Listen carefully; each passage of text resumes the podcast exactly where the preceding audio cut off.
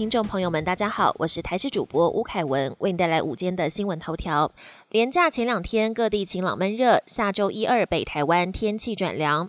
今天封面接近北部海面，马祖有局部短暂阵雨或雷雨，北部东半部地区及金门有零星短暂阵雨。气象局局长郑明典在脸书上 po 文表示，卫星云图拍到台湾的东边有很明显的背风涡旋，会热。明天到周六，各地大多为晴到多云，白天暖如夏，各地高温普遍都接近三十度。周日东。东北风稍微增强，下周一下周二东北风影响，北台湾天气转凉，低温在二十度以下，高温也降到二十度出头，北部及东半部地区也会有局部短暂雨。台博后续团下杀三万，仍未完售，六业者恐赔千万。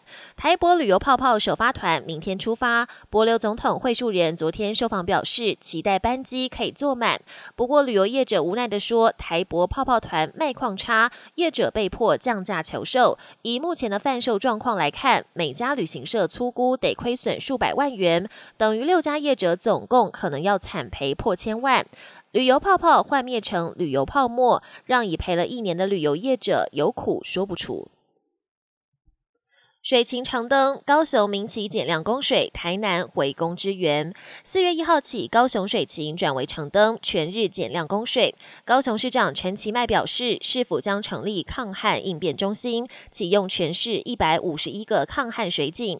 台南市南化水库原水也会连通调度。南水局表示，若有需要，南化水库可透过连通管回供高雄用水。国际焦点：WHO 议员调查提个四个假设，无结论，遭十四国联合质疑。世界卫生组织的专家小组日前到中国武汉调查新冠疫情起源，如今报告终于出炉。报告中列出了四种假设，但并没有确切的结论，因此也遭到包含美国在内的十四个国家联合质疑。报告太晚出炉，又不够完整，而且缺乏原始数据。血栓疑虑，德国禁止六十岁以下接种 A Z 疫苗。德国联邦政府三十号再次宣布限制 A Z 疫苗使用，这次只允许六十岁以上民众接种。德国施打两百七十万剂以来，至少三十一人施打后出现血栓，大部分都是六十岁以下的女性，其中九人不幸过世。德国总理梅克尔强调，民众对疫苗有没有信心很重要，未来仍然考虑带头接种 A Z 疫苗。而加拿大也在二十十九号停止五十五岁以下的民众施打 A Z，恐怕也冲击全球对 A Z 的信心。SpaceX 新舰降落空中爆炸，马斯克说发生大事。太空探索科技公司 SpaceX 测试名为新舰的太空火箭再次失败。三十号在德州升空的新舰在降落途中爆炸，直播也中断。创办人兼执行长马斯克推文表示，新舰在降落推进开始后不久发生了大事，将会透过调查找出原因。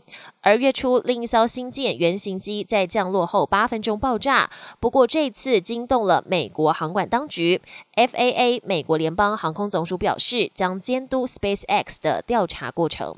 本节新闻由台视新闻制作，感谢您的收听。更多内容请锁定台视各节新闻与台视新闻 YouTube 频道。